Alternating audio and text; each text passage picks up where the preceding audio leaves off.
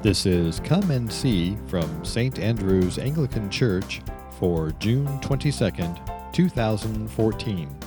The Gospel is taken from the book of Matthew, chapter 10, verses 24 through 39. The message is by Father Ron Baird.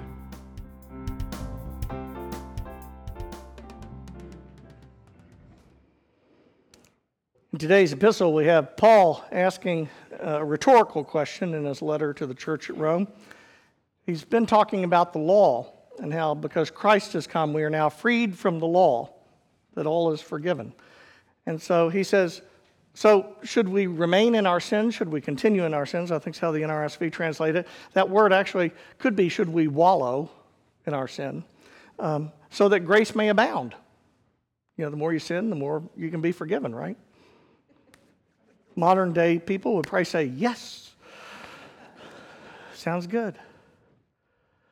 And we do like the idea that God forgives us of our sins. I mean, let's face it, I mean, there isn't anybody who doesn't like that part of the gospel. But there is a catch to that because Paul doesn't say sure, he says by no means. If you've died to sin, why would you stay in it? You know, Christ died once for all, and you have been buried with Christ in his death. So you have died to sin. So why would you want to stay in your sin? You know, of course, since Christ has died and we have died with him, we want to be dead to sin. And that's certainly true. I assume all of you all have achieved that state. Um, you know, so why is it that that's so hard? Well, in some ways it is, and in some ways it isn't. I mean, there are some sins that you probably used to commit that you don't do anymore you know, that you just quit doing those. Those are what I call the easy ones.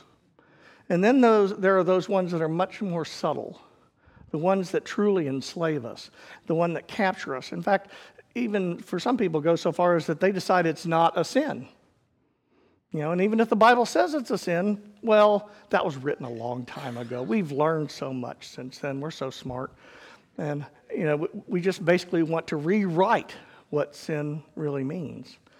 But the truth is, is that what sin is is called is from the ancient Hebrew archery, um, the bows and arrows that the uh, the army would use, which was it meant to uh, miss the mark. When they were doing practice, they would shoot at a target, and if you totally missed the target altogether, you you sinned, and so you miss the mark.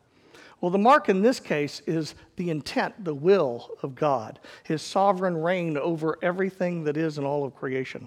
So anything that we do that is not because of the will of the Father misses the mark and therefore is sin.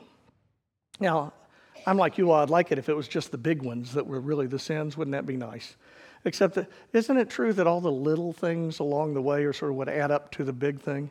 I mean, did you ever notice when you were in school that if you didn't really do your homework or do the readings for a class or something, that it made the test really hard?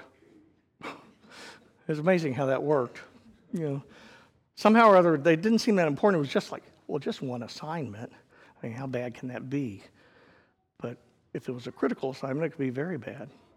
You know, some of the sins that we live in really possess us, and those take more than human will to simply you know, overcome. Sometimes we can through human will, but it's hard to keep it going. Anybody here ever smoke? Was it easy to quit? Why not?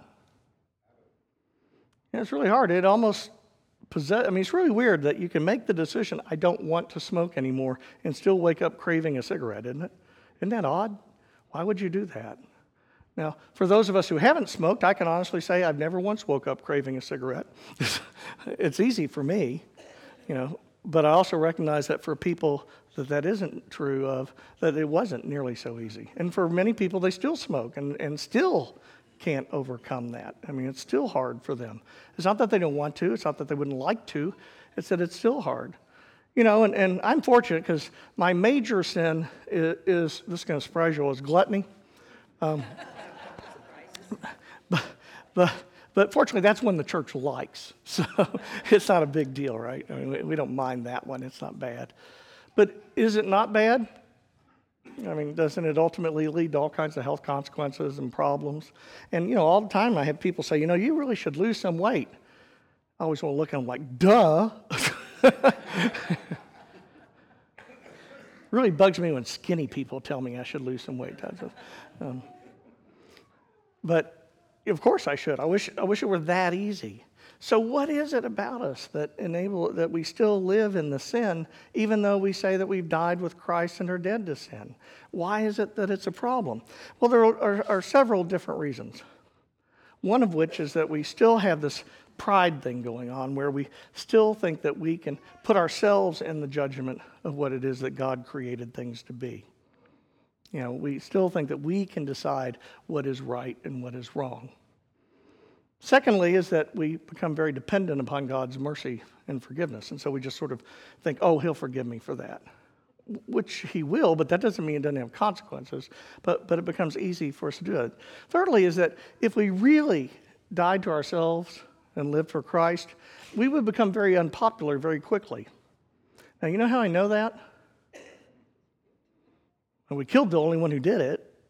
That was Jesus. And to the extent that the apostles were able to do it, we martyred them too. And we kill people all the time, you know. We can't stand perfect people. They're really obnoxious. They drive us crazy. And, and so we're afraid. You know, and Jesus is in today's gospel talking about that very thing when he says to, to them, Do not be afraid. Because he says, you know, if they persecute the master, what more will they do to his household? You know, one of the things you'll find in life is that the more you try to be surrender yourself to Christ, the more attack you will come under, the more persecution you will experience, the more difficulties you will have.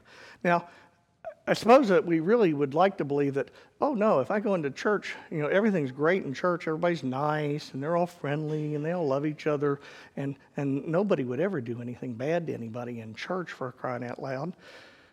I always kind of figure those people don't come very often. Um, they clearly don't know the rest of the people in the church, but because um, we're human. I mean, we too are fallen creatures.